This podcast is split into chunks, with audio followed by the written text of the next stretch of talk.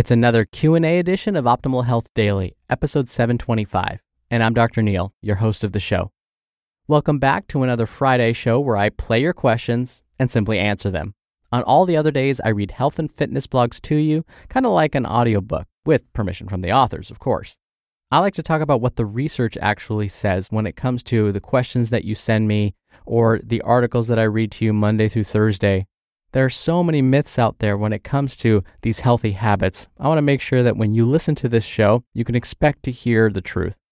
Now, I'll let you know how you can send in your own question at the end of the show, but for now, let's hear today's question and start optimizing your life. Hi, Dr. Neal. My question is about probiotics. Um, as someone who has suffered from digestive issues over the years, I have read a lot about them. Um, I have a lot of friends that take them every day, whether they have issues or not. So, my question is Is it advisable that mostly everybody incorporates probiotics into their daily health routine? Thank you for your question, Allison. And I'm sorry to hear that you've had some digestive issues in the past. The short answer to your question is no. Probiotics should not be taken by everyone. Prebiotics, on the other hand, which are actually formed when we consume fiber rich foods, yes, pretty much everyone should eat those types of foods to help support the microbiome. Now, before I get too far into it, the other day my wife was watching some Golden Girls reruns on TV. Why, you may wonder? Well, it brings back fond memories. When she was a kid, her parents would allow her to stay up late on Saturday nights and watch the show, even though it was more of an adult show.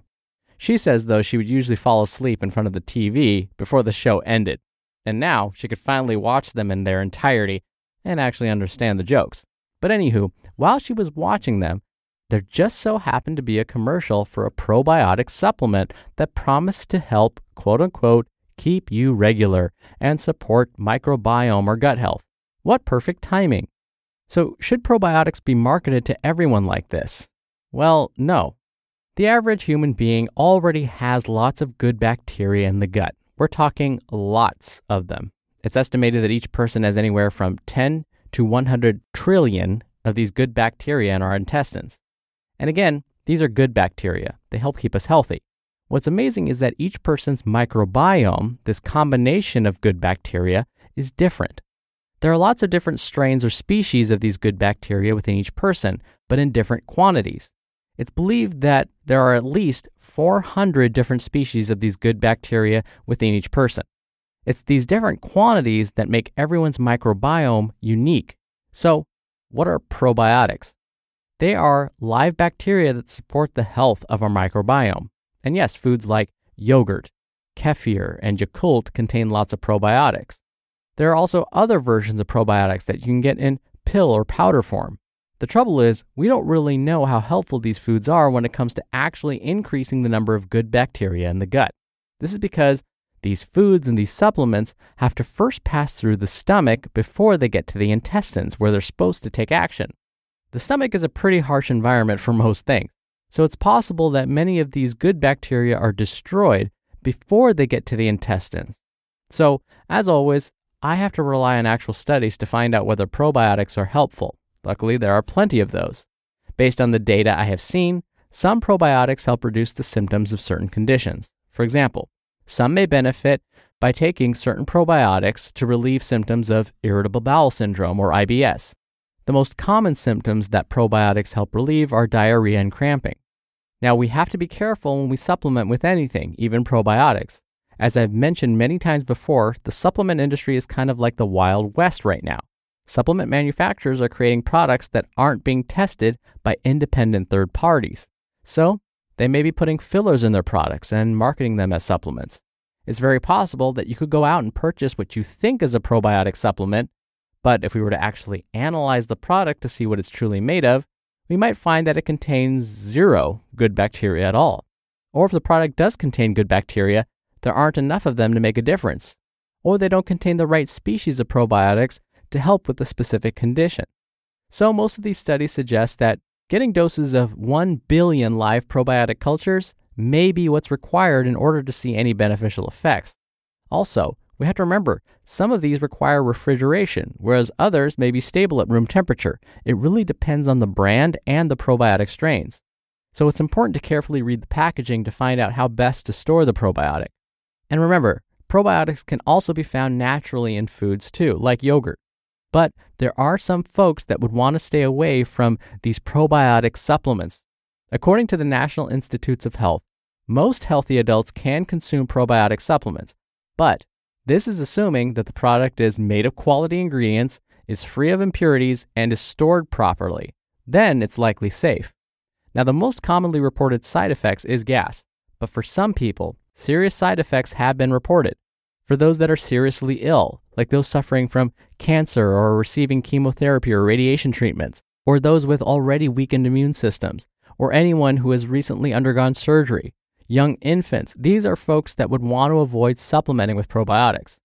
And if we're talking about food sources, natural food sources of probiotics, like milk based products like yogurt, if you have a milk allergy or are lactose intolerant, I wouldn't recommend consuming those foods. But if you want to increase the diversity and health of your gut microbiome, one of the best things to do is eat foods that help serve as prebiotics. And again, these would be fiber rich foods.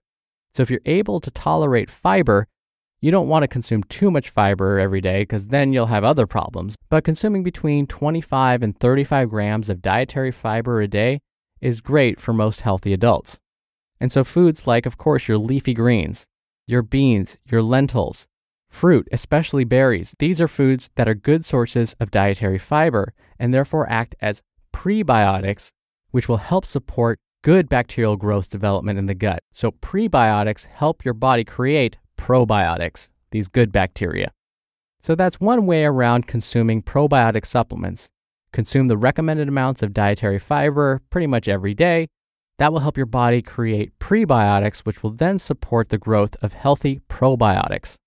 And as always, if you decide to make any of these dietary changes, or if you decide that probiotic supplements are right for you, and really that goes for any supplement, not just probiotics, speak to your primary healthcare provider first, just to be sure. Some probiotics can interfere with medications too. Thank you again for the question, Allison you'll be entered into a very small raffle every month to win a book. And if you want to be in the raffle, send me a question. Now's a great time because the next raffle is in just five days. Come by oldpodcast.com slash ask to do that. Or you can do it the old fashioned way and call in your question. The number is 61 I love OHD. Both methods are in this episode's description, which you can find at oldpodcast.com. All right, I hope you had a wonderful week. Thank you for listening every day and all the way through. Have a fantastic weekend, and I'll see you back here on Monday where your optimal life awaits. Hello, Life Optimizer. This is Justin Malik, creator and producer of this show and Optimal Living Daily, the brother podcast of this one. Literally, I'm Dr. Neal's brother. If you like the format of this show, you'll love Optimal Living Daily too, where I also read to you from blogs, but cover other topics like personal development, finance, and minimalism from bloggers like Derek Sivers, The Minimalists, Zen Habits, and many more. So, for more amazing content read to you for free, come subscribe to Optimal Living Daily too, and together we'll optimize your life. You've been listening to Optimal Health Daily. Be sure to hit the subscribe button to stay up to date on each new episode and head to oldpodcast.com that's OLDpodcast.com for a free gift, as well as more actionable tips and resources to help you maximize your potential. Thanks for joining us, and remember, your optimal life awaits.